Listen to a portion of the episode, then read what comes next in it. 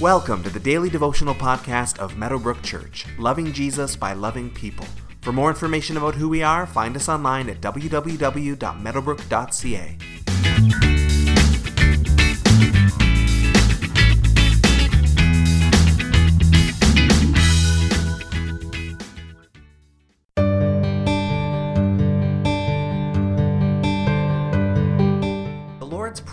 probably the most famous Christian prayer on earth. It's something we used to memorize as kids, even saying it every morning in public schools at one point in time. Jesus gave it to us as he teaches us how to pray, and it stands as an incredible example of short, sweet, and powerful prayer. Now, if all we're doing is mindlessly chanting the words, then it might not even qualify as prayer, but if we share them sincerely, talking to God as we do so, then we are praying perfect prayers because Jesus, being God, is able to teach us exactly the kind of prayers God Himself wants to hear.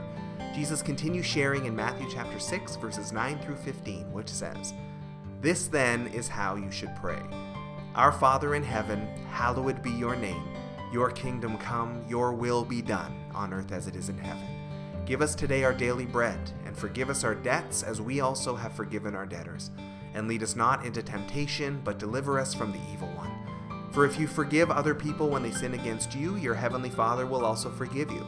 But if you do not forgive others their sins, your Father will not forgive your sins. Jesus begins by saying, This then is how you should pray. Not intended as just a formula for us to recite, but a picture of what prayer is. This is what prayer looks like. What's more, this is what prayer that God desires looks like, since Jesus, as God the Son, knows exactly what God desires and teaches us accordingly. And it begins with worship as all good prayer should. Our Father in heaven, hallowed or holy is your name.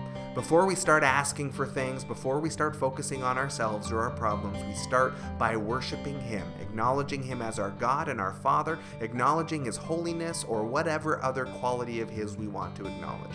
There's a reason we often start off our Sunday morning services with worship.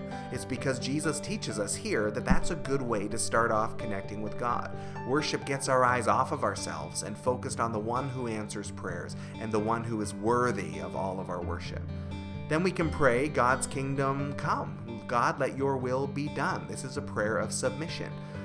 Noting that our will is secondary to God's will, we always seek God's will, which is always perfect. We also pray that He'll establish His kingdom here on earth, which will ultimately reach fulfillment when Jesus comes back. We're praying into the second coming here, but the kingdom also starts happening now, and we want to be a part of that as members of that kingdom. Give us today our daily bread. This is a prayer of petition, asking for things, which is a form of prayer we're all likely pretty familiar with. We're told in Scripture to come boldly before the throne of grace, presenting our requests to God, because He is the one who answers prayer. He is the one that makes things happen. We also seek forgiveness, we repent of our sins, but not only that, we seek to forgive those who've sinned against us. Putting these side by side reminds us that it's hypocritical to expect mercy from God if we are not willing to give mercy to others. Finally, a prayer of protection. Protection from temptation towards sin and protection from the evil one. Good prayers for us always. If Jesus taught us that that was something worthy to pray into, then we should take that very seriously.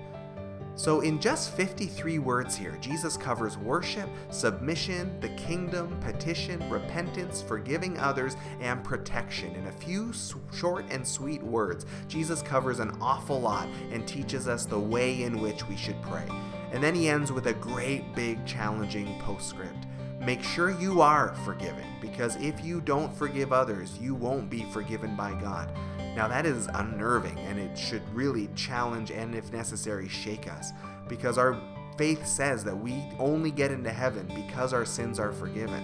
If our sins are not forgiven, then our salvation may be in jeopardy. And again, we should take that very seriously. Whenever we come into prayer, as Jesus teaches us here, it is a good opportunity to check our hearts towards others and see if there's anybody we need to forgive. Today, pray this Lord's Prayer a few times throughout the day from your heart, sincerely reflecting on the different types of prayers that Jesus uses and seeing what God shows you about them as you go about your day today.